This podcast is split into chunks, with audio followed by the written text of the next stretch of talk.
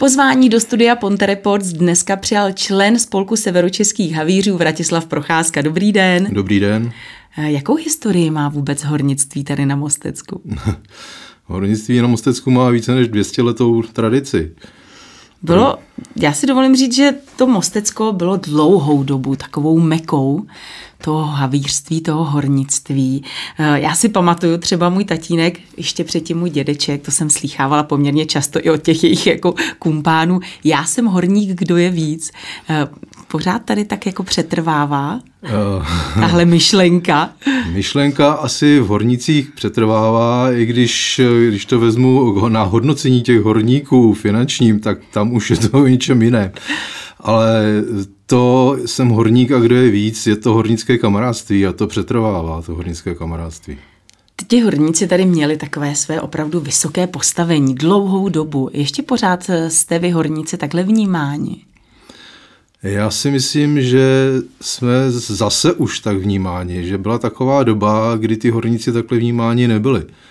A po revoluci se začalo právě prosazovat to hornictví trošku mezi spolky a tak dále a ty horníci byli, začali být vnímáni jako horníci zase. Je to tak, že tady na tom severu Čech, že vy jste ti horníci a havíři jsou třeba na tom Ostravsku? Nebo jak, jak, jaký je rozdíl mezi havířem a horníkem? to je složitý. to je složitý, ale havíř, horník je to, řekněme, téměř stejný nebo dá se říct jedním slovem, ale dneska havíři, horníci, ostravští, mostečtí, kladenští, eh, všichni jako jsou to kamarádi v jednom a eh, jsou to všechno horníc kamarádi, horničtí kamarádi. Takže stále všichni horníci držíte při sobě? Drží. Všichni horníci drží po sobě, ale je to daný eh, s tou historií historicky, je to daný tím, že byly ty hlubiny, ty, to hlubiné hornictví. Oni v té hlubině vlastně se musí spolehnout jeden na druhého, na kamaráda, protože když něčemu dojde, tak komu může pomoct eh, jenom kamarád. Ze zhora, než někdo přijde, tak může být pozdě. Takže o tom je to hornictví, to kamarádství hornické. Takže to byli ty horníci, ty hlubináři. Ti povrcháři sice těží stejný nerost, ale už to není ono. Jako, jsou opravdu ty horničtí kamarádi, jsou ty hlubináři. A tady na Mostecku kolik bylo hlubiných dolů? Byly tisíce hlubiných dolů na Mostecku. Vlastně od Chomutovska, nebo když to vezmu až po Ústí, byly tisíce hlubiných dolů. Byly to malé, malé doly, byly větší doly, ale dolů bylo hrozně moc těch hlubiných. A teď tedy už opravdu je to jenom o tom povrchovém. V současné době tím, že se uzavřelo vlastně v, v loni na lomu ČSA, kde bylo dobývání hlubinou částí v závěrných svazích, to, když se uzavřelo, tak tím skončilo hlubené dobývání hnědého uhlí v České republice. Eh, pojďme tedy, když už jsme nakousli tu historii, tak jak třeba vy osobně vidíte tu budoucnost toho hornictví? No. Jak ji vidíte a jak byste ji chtěl vidět? tak, eh, Jak ji vidím, moc dobře ji nevidím. Protože eh, hlubinné hornictví vlastně se u nás v republice končí. Eh, hnědé uhlí už se nedobývá eh, hlubin, hlubinou, černé uhlí ještě na Ostravsku ano, ale víme dobře, že dneska už jsou tam poslední dva doly hlubinné a ty budou končit taky. Takže hlubinné hornictví v České republice pomalu ale jistě končí. A ten přístup veřejnosti k jakémukoliv dobývání je zcela odmítavý. Ať přijete kdekoliv, s čímkoliv, že chcete těžit písek, což jsou taky horníci, že chcete těžit kámen, tak i hned se ozve veřejnost, ne, my to tady nechceme. Já nevím, jak tohle to půjde dál a kde budeme brát tyhle ty suroviny, které jsou potřeba pro stavebnictví, pro všechno. Ať se podíváte na jakoukoliv, eh, jakýkoliv výrobek u nás, tak eh, za ním je vždycky horník. Za jakýmkoliv výrobkem. Takže pokud nebudou horníci, já nevím, budeme to kupovat všechno z dovozu a bude to drahý. Vy jste mi už odpověděl, já jsem se úplně nechtěla, říkám si, to bude takový střed zájmu, když se tedy horníka eh, budu ptát eh, na to, jestli opravdu je lepší eh, těžit to, co tady vlastně máme, a nebo jestli je lepší tedy opravdu nějakým způsobem ochránit tedy tu krajinu a dovážet za draho ty suroviny. Určitě těžit, určitě těžit. Dneska, když se podíváte, tady se byla měsíční krajina. Dneska je Česká republika dávána za vzor rekultivací pro celou Evropu. Jsem si jezdil dívat, jak dovedeme rekultivovat.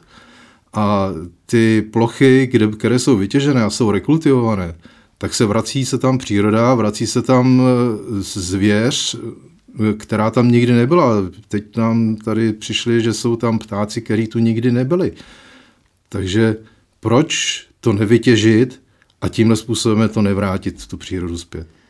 Já jsem vás uvedla jako členka spolku severočeských havířů. Eh, co je úkolem vůbec takových těch spolků, jako je právě třeba spolek severočeských havířů? No, spolky jsou proto, aby tady udržovali tu uh, historii toho hornictví, aby se na to hornictví nezapomnělo. To, co jsem říkal, že za každou věcí, kterou vezmete do ruky, je, je práce horníka. Když to vezmete, řeknete dřevo, na co nepotřebuji horníka, ale čím to dřevo zpracujete? Musí to být železný nástroj. A ten želez, to železo musí vytěžit horník. Takže ke všemu je potřeba horník. Takže jako ty spolky, jsou to většinou jsou to bývalí havíři nebo horníci, kteří se teda slučují, mají si o čem povídat, protože mají společné zájmy to hornictví a snaží se udržovat ty tradice hornické. Je to tak, je to tedy udržování tradic. Eh, vy jste to tak jako řekl, bývalí horníci, to je eh, nějaká věková skupina, nějaká věková kategorie, ale eh, jak je to s tou novou nastupující mladou generací, no, hornickou? No, to je špatný. to je špatný, protože ať to vezme, když to vezmete, tak v školství báňské u nás v republice je tak utlumený, že není veškerý žádný. Střední škola je částečně nějaká poslední v Duchcově, Vysoká škola Báňská v Ostravě, tam už, abyste horníky pohledali, takže je to docela problém. Jako, a je problém potom sehnat i ty techniky na ty, eh, na ty lokality, kde se těží. Protože na těch lokalitách musí být závodní, závodní musí mít báňské vzdělání, a kde ho dneska seženete? Už je to dneska začíná to být docela velký problém. Eh, my tady máme detašované pracoviště, vlastně Vysoké školy ano. báňské. Eh, ono to tak jako vystává automaticky, že si řeknete, proč budu studovat jako báňskou vysokou školu, když to hornictví, jak jste to řekl, tak vlastně tady nějakým způsobem už jako se utlumuje. Ta těžba, tak není to asi jenom o tom, že ta báňská eh, škola, že ten, kdo vystuduje báňskou školu, tak bude nějakým způsobem jako tím horníkem nebo bude dělat v těch dolech. Určitě ne, je to technická univerzita. Takže jsou to technicky vzdělaní lidi z té vysoké školy báňské. Ale eh, jak říkám, jako jsou to lokality těžba písku, těžba kamene, těžba kaolínu. Všechno je vlastně hornická činnost. A proto všechno jsou potřeba báňští specialisté. Je to tak, že spousta těch mladých si totiž může říct, že nebudou mít potom uplatnění na trhu.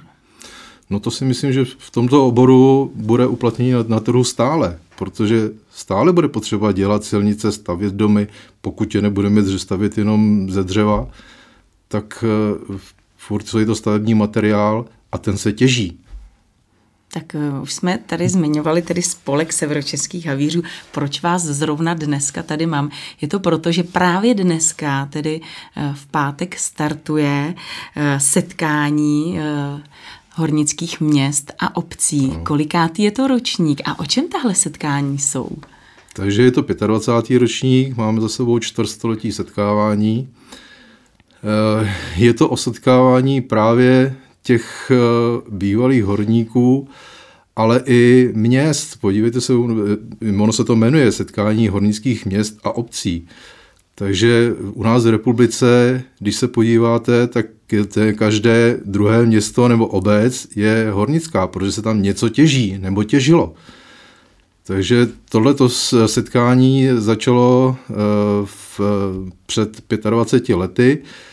Přišli s tím příbramáci, kteří tenkrát si vzali muster z Německa, kde se byli podívat na, osmých, na osmém setkání německých hornických měst a obcí.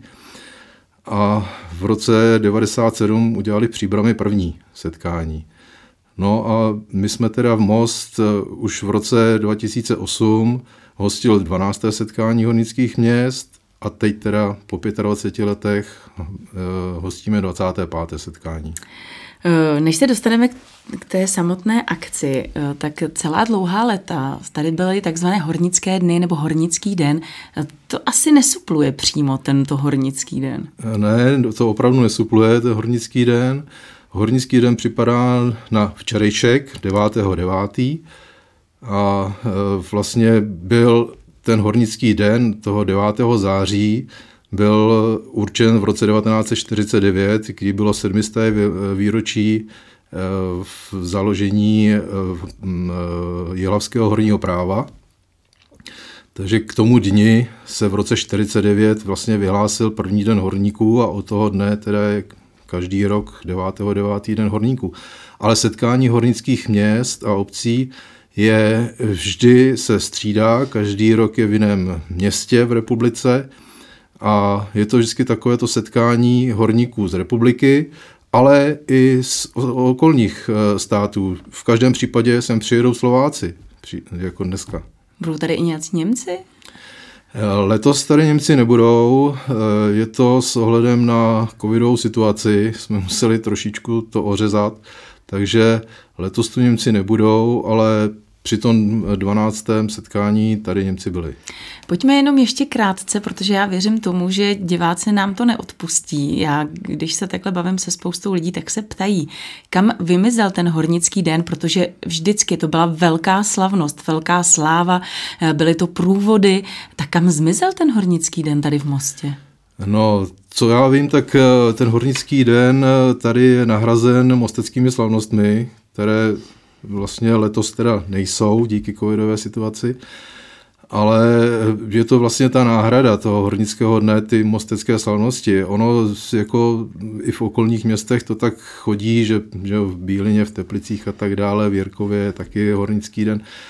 Takže eh, ty hornické dny se dělají, ale je to vždycky o v současné době o financích. Takže eh, většinou to dělali ty velké firmy těžařské, ty, do, ty to dotovali. Vlastně pro své zaměstnance udělali jednou v roce velkou akci. A dnes už prostě těch peněz tolik není na, na takové akce. Tak a co se týče tedy té akce, která startuje dneska, tedy setkání hornických měst a obcí, tak je to i pro veřejnost, nebo je to opravdu jenom pro vás, členy těch spolků různých? Tak obvykle je to všechno i pro veřejnost. Tady, jak jsem říkal, díky covidové situaci je to trošičku uh, separovaná akce, i když je tam průvod z prvního náměstí k novém, nově vybudovanému pomníku, a tam je to i pro veřejnost, je tam i na prvním náměstí, budou i nějaké kapely a tak dále, takže i to je pro veřejnost. Jste to tady zmiňoval památník hornických tradic a důlních neštěstí, který no. oficiálně ještě nebyl slavnostně odhalen, ale uh, lidé už ho mohou výdat. Uh, tak uh, když jste ho viděl vy, tak co vás napadlo? Co ve vás ne, vyvolává? Já si myslím, že to je docela dobře vymyšlený památník. Já viděl jsem ten návrh, takže opravdu je to vlastně otevřená zem, a pod kterou teda ti horníci dobývali tu sloj a tu to zobrazuje. Já si myslím, že to je docela dobře vymyšlený památník. A ten tady chyběl v Mostě. Teď jste mi úplně nahrál, protože si říkám k té historii, co jsme se bavili, ta historie je tady opravdu jako dávná. No. Ta historie sahá hodně uh, hluboko. A proč jsme se toho památníku dočkali až teď v roce 2021? Tak to já vám neřeknu. My jako spolek jsme se snažili tady o památník uh, horníkům, protože uh, jsou, je spousta památníků k jednotlivým hornickým katastrofám, tragédiím, Víme o největší v Oseku, další v Litvínově památník Pluta, po výbuchu na Plutě. Takže jsou jednotlivé památníky. I tady v Mostě na Hřbitově jsou památníky k, vý, k neštěstí nadle Koněv. Ale nebyl památník takový ten jeden obecný těm ostatním, protože vždycky se dělali památníky k těm velkým katastrofám. Ale těch horníků, horníků kteří zahynuli, byly stavky. A každý svůj památník nemá. Takže jsme chtěli, aby měl prostě jeden památník byl všem těm obětem. Takže máte pocit, nebo jste, si, jste rozhodnut, nebo víte, že to je takový důstojný památník tohleto? Myslím si, že je. Co k horníkovi ještě bez sporu patří? Tím myslím třeba, máte úžasný kroj, je to právě kroj. A co ještě k tomu dál jako uh, patří, uh, co si neodmyslitelně zkrátka, nebo co neodmyslitelně k horníkovi patří? No, horníkovi určitě patří kroj a když se podíváte na ten kroj i na těch setkáních, protože my, my nejsme členem jenom Združení hornických a hornických spolků České republiky, ale jsme i členem, eh, členem, členem Združení evropských hornických a hornických spolků, které má vedení v Německu. Eh, tak když se podíváte na těchto těch setkáních evropských, tak ten kroj je vlastně po celé Evropě stejný. Mm-hmm. Takže ti horníci opravdu drží pohromady i tímhle tím, že ten kroj mají všichni, všichni stejný. A k tomu patří, k tomu kroji samozřejmě patří další věci, jako řeknu lampa nebo uh, kahán. Je to buď to benzínka, že, která se používala jako bezpečnostní lampa, nebo jsou k tomu staré lampy uh, karbidové. Patří k tomu švancara, což je jako slavnostní sekera. Patří k němu šavle v některých státech, i u nás už to začíná. Takže patří, jsou to vlastně eh, určité hodnosti, podle kterých se vlastně pozná, na jaké té funkci ten, který horník pracoval. Vy jste nás hned na začátku opravil tady ve studiu, když jste přišel, protože jsme řekli, že máte tu uniformu a vy jste nás hned, to není žádná uniforma, to je kroj. Jaký je v tom rozdíl? No, uniforma je daná nějakým předpisem. E, tohle je hornický kroj. My pro něj bohužel předpis jako takový nemáme. Byly předpisy, ale ty jsou v současné době už neplatné, které byly pro hornický kroj. My jako členové Združení hornických a hornických spolků České republiky se snažíme zase něco prosadit, aby to bylo jednotné v republice a aby, jak jsem říkal, že se horníci i v tom kroji poznají, jakou měl kdo, jaký měl postavení na té šachtě. Takže snažíme se o to, je něco rozpracované, ale jsou na tom třeba lépe Slováci, kteří mají daní, danou vlastně, jak má vypadat kroj zákonem. Takže to u nás zatím není. Já věřím, že vy se o to postaráte, vy to posunete, vy budete bojovat jako správný horník. Tak samozřejmě ještě k vám patří neodmyslitelně hornická hymna. Samozřejmě. Jak, e, pak jak se říká správně těm uh, písničkám, které zní právě při těchto setkáních hornických? Takže jsou to hornické karmíny, které se se hrají a zpívají.